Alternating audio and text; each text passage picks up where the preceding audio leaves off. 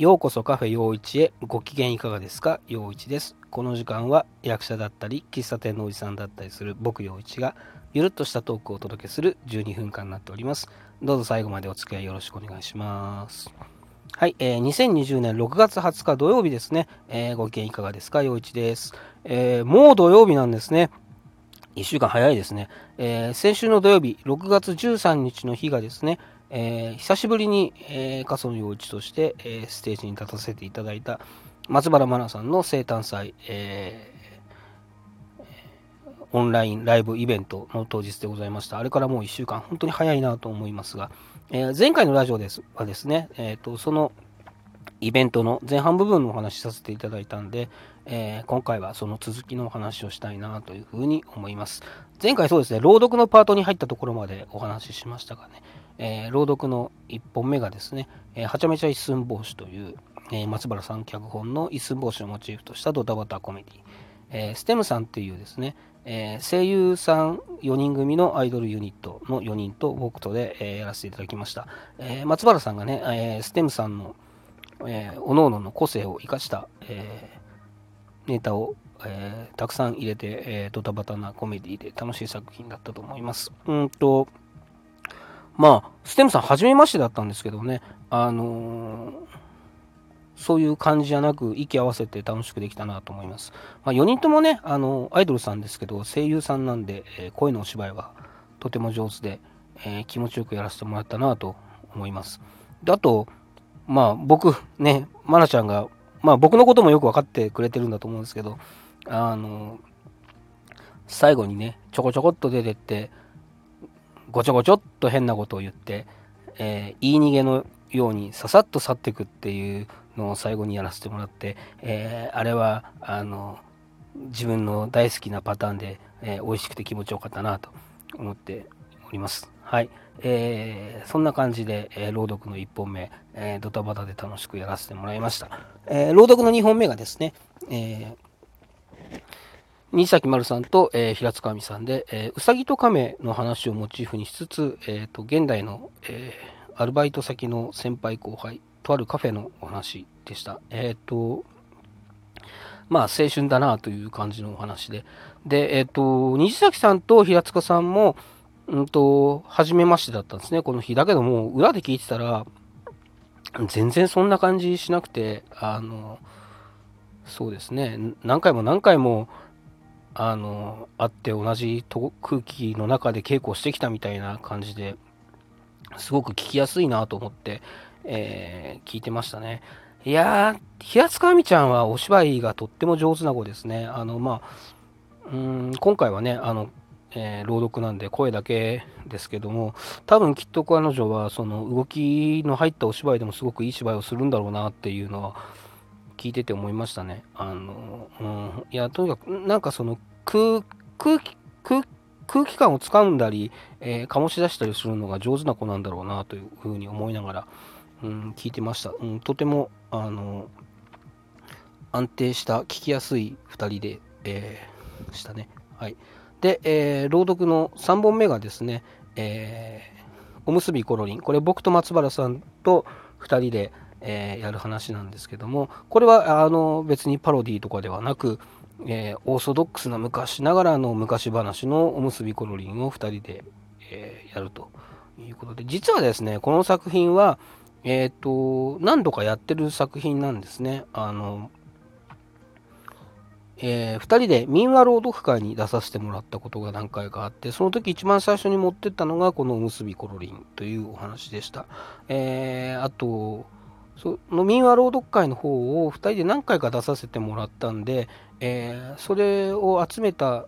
集めてプラス何かあれして2人で朗読会をやろうって言ってですね。あのよく私が使わせていただいている、えー、エコタにあるうさぎ亭さんというレンタルスペースカフェの方で、えー、2人で朗読会やった時もやってるんで過去に2回お客さんの前でやってる作品なんですね。だからえー、っとまあ初めましての方とばっかりだったり、えー、Zoom でしか稽古ができなかったりで、えー、不安要素がいっぱいあるまんま、えー、迎えた本番の中ですね、え松原さんとは何回も一緒にやってるしこの作品自体もえ、2回お客さんの前でやってるということで、え、僕らの中では、まあ、これに関しては大丈夫だろうという感じで、え、ちょっと余裕と自信があったまま、えー、臨んだステージだったんですね。ところがですね、えー、半分ぐらい終わったところで、えスタッフさんの方から、ちょっと待ってください。止め、一旦止めますって言われて、なんだなんだ、俺たちなんかやらかしたか、みたいな感じだったんですけども、え配信環境の方が、え良くなくて、えっ、と、どうやら、え皆さんの方にちゃんと届いてないみたいなんで、え配信環境を整えてやり直ししていただくんで少々楽屋の方でお待ちくださいうわあ参ったなと。あの皆さんちゃんと再開した時に戻ってきてくれるかなって、ねまあ、有料のイベントですしあの、ね、そこは申し訳ないなって思いながら楽屋で待ってたんですけどもう一つ困ったことがありましてですね。えっ、とまあこれ最初に、えー、民話朗読会に持ってった時からそうなんですけどもあのまあ朗読だけど目でも楽しんでいただこうということでですね、あのちょっとした、えー、工夫をいろいろしている中で、えー、衣装もちゃんと昔話らしい衣装を着てみようということで、えー、昔話のおじいさんとおばあさんの雰囲気を出すのにですね、僕らドテラを着てるんですよ。で、ところがこのドテラがですね、あの衣装用のなんちゃってのドテラじゃなくてですね、松原家で、えー、普通におばあちゃんが使ってたりしてたという、えー、本物のちゃんとしたドテラでですね、それもなんかかなりちゃんとしたドテラで、こう、分厚い綿がですね、たっぷりしっかり入っているドテラでですね、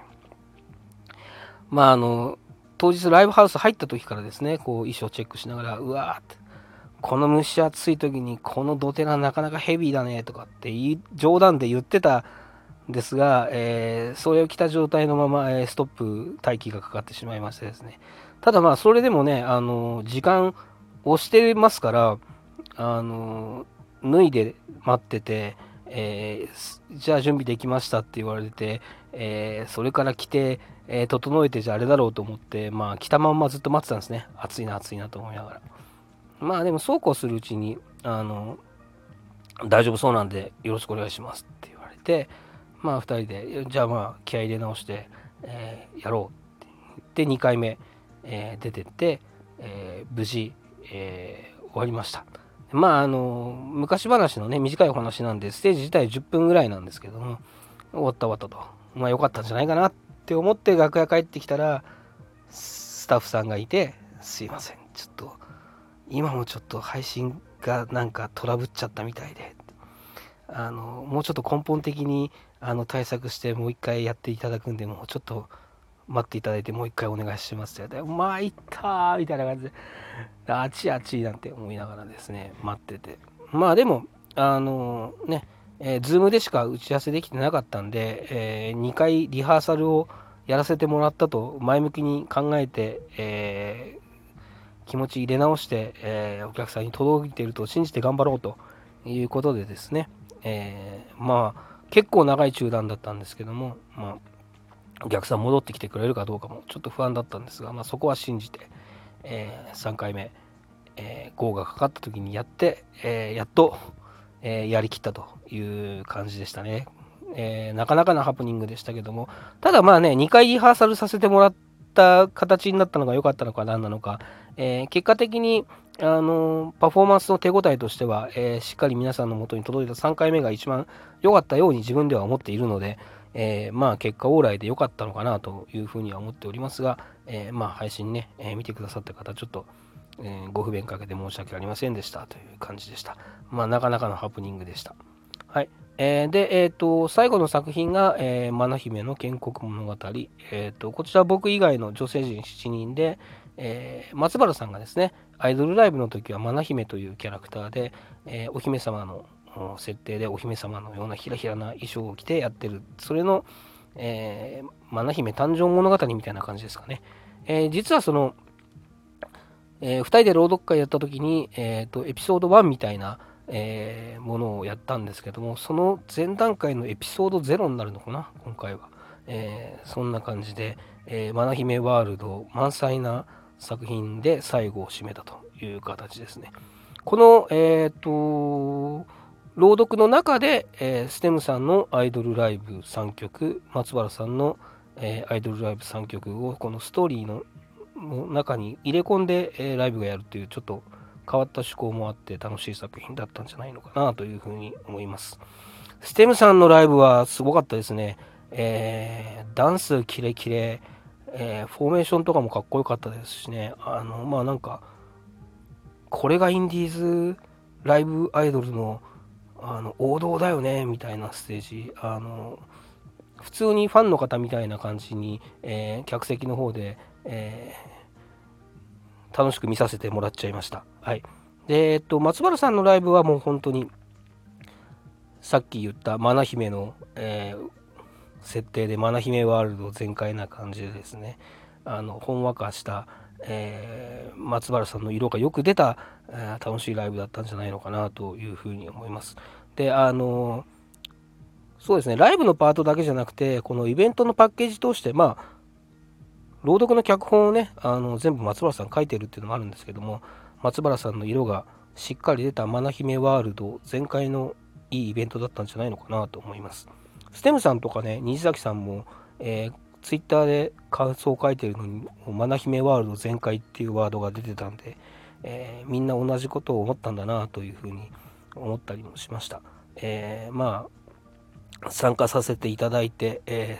幸せな時間だったなと思って感謝しています。えそんな感じの楽しい先週でしたね。おっと、残りがもう30秒になっちゃいましたね。えっ、と、まあ、喫茶店の方にお客さんが少しずつ戻ってきたよって話とか、え、ダンスレッスンが再開して水曜日に、本当2ヶ月半ぶりですかね、ダンス行ってきたよっていう話とかもしたかったんですが、そんなことはまた次回ですかね。えー、話したいことがたくさんあるのも幸せなことだなと思います。またラジオ聴いてください。えー、以上、陽一でした。ありがとうございました。